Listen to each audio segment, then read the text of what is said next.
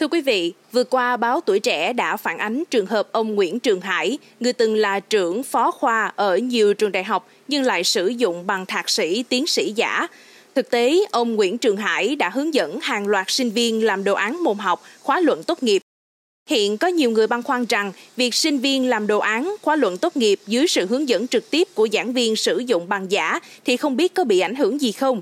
Trong số podcast ngày hôm nay, mời quý thính giả hãy cùng podcast Báo Tuổi Trẻ trả lời câu hỏi trên và tìm hiểu cụ thể sự việc này trong thực tế là như thế nào quý vị nhé. Mới đây, N, một cựu sinh viên khoa công nghệ thông tin trường Đại học Sài Gòn, liên hệ với phóng viên và cho biết bạn vô cùng bàng hoàng và bối rối khi biết thông tin về vụ người từng giảng dạy, hướng dẫn mình là ông Nguyễn Trường Hải dùng bằng giả N bày tỏ rằng trước đây bạn từng được thầy Hải hướng dẫn làm đồ án môn học. Khi đọc báo, bạn thật sự không ngờ thầy dùng bằng giả.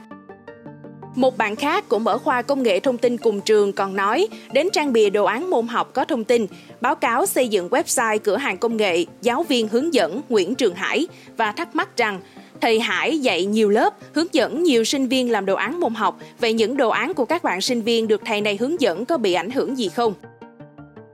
Trong khi đó, đại diện trường Đại học Công nghệ Thành phố Hồ Chí Minh đã xác nhận, thực tế có một đồ án chuyên ngành do sinh viên khoa công nghệ thông tin trường này do phóng viên gửi đến đúng là do giảng viên Nguyễn Trường Hải hướng dẫn thực hiện vào năm 2017.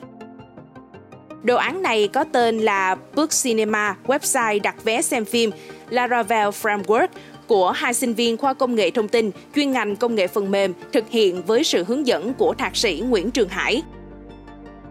Theo ông Nguyễn Quốc Anh, Phó hiệu trưởng Trường Đại học Công nghệ Thành phố Hồ Chí Minh, thì đối với các môn học trong chương trình đào tạo, nhà trường đều có chuẩn về giáo trình, đề cương chi tiết, đề thi và quy trình kiểm tra đánh giá.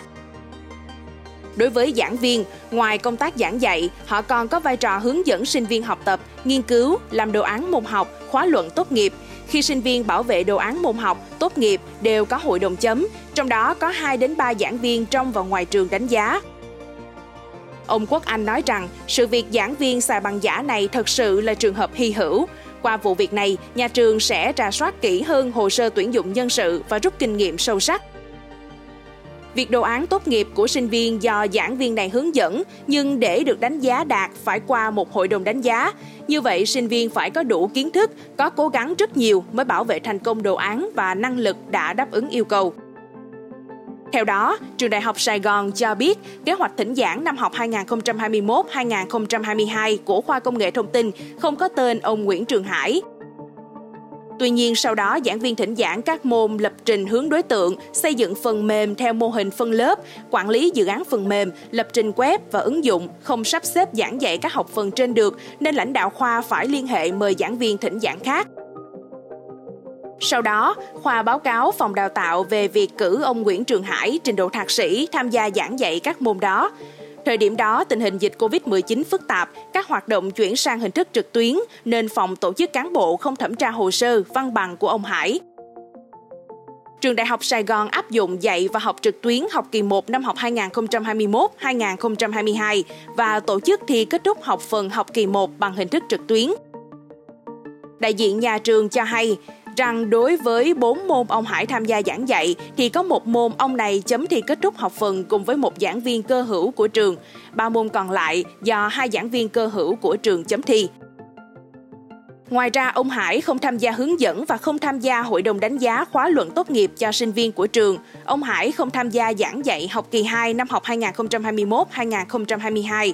Đến học kỳ 1 năm học 2022-2023, khoa công nghệ thông tin trình ban giám hiệu phê duyệt mời ông Hải tham gia giảng dạy một môn ở học kỳ 1 với trình độ được cập nhật là tiến sĩ. Trong quá trình giảng dạy, phòng tổ chức đề nghị bổ sung bản sao bằng cấp thì ông Hải không gửi bản sao bằng tiến sĩ và gửi đơn xin thôi thỉnh giảng với lý do bận việc riêng. Liên quan đến các khóa luận tốt nghiệp, đồ án của sinh viên, Ông Phạm Hoàng Quân, hiệu trưởng trường Đại học Sài Gòn khẳng định rằng thực tế ông Hải chỉ hướng dẫn các đồ án môn học. Người này cũng chưa từng tham gia chấm khóa luận tốt nghiệp của bất kỳ sinh viên nào, do vậy không ảnh hưởng đến sinh viên. Xin cảm ơn quý thính giả đã lắng nghe số podcast ngày hôm nay. Đừng quên theo dõi để tiếp tục đồng hành với podcast Báo Tuổi Trẻ trong những số phát sóng lần sau. Xin chào tạm biệt và hẹn gặp lại.